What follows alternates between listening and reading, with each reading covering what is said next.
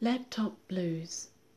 My Acer Aspire 5740 laptop of 8 years has quite possibly retired, and I am using the TV and a wireless keyboard to access the blog. I could use the mobile, but this works surprisingly well, though it is a much bigger screen. Currently, I am using the Anchor app on the mobile for the podcast, but the recordings are not as good as using an external microphone with Audacity. I put quite a bit of effort into editing the podcast and do not have the same ability to do that with Anchor. It seems to pick up the echo in the room and passing vehicles. I suppose I could change rooms while recording.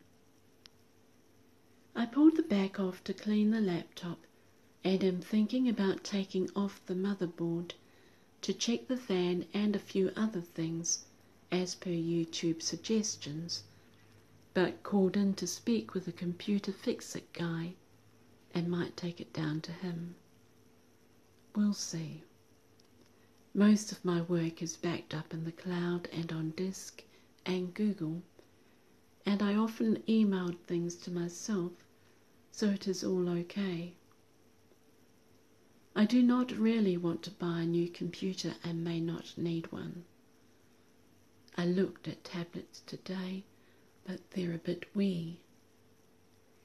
Using a laptop may simply be a habit, and I suspect the access to use DVD, plug in a couple of USBs, even the Logitech headphone and mic may be things of the past.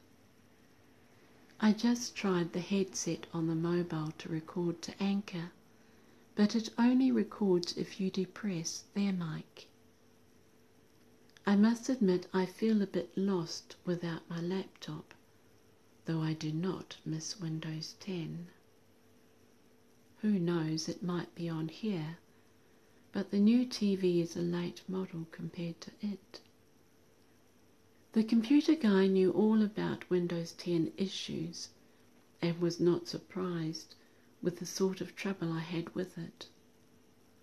I know Acer is a medium range make, but I changed to it after four Mac computers and laptops. I only used it for writing and storing photos. I'm not into gaming or filming, and although I have unlimited ultra fiber, have only ever used 70 gig of data in a month, generally by watching online movies and others using the net when they visit. Ah well, that fills the blog for today. I must say, I could get used to this big screen. Have a great day. It's late afternoon here.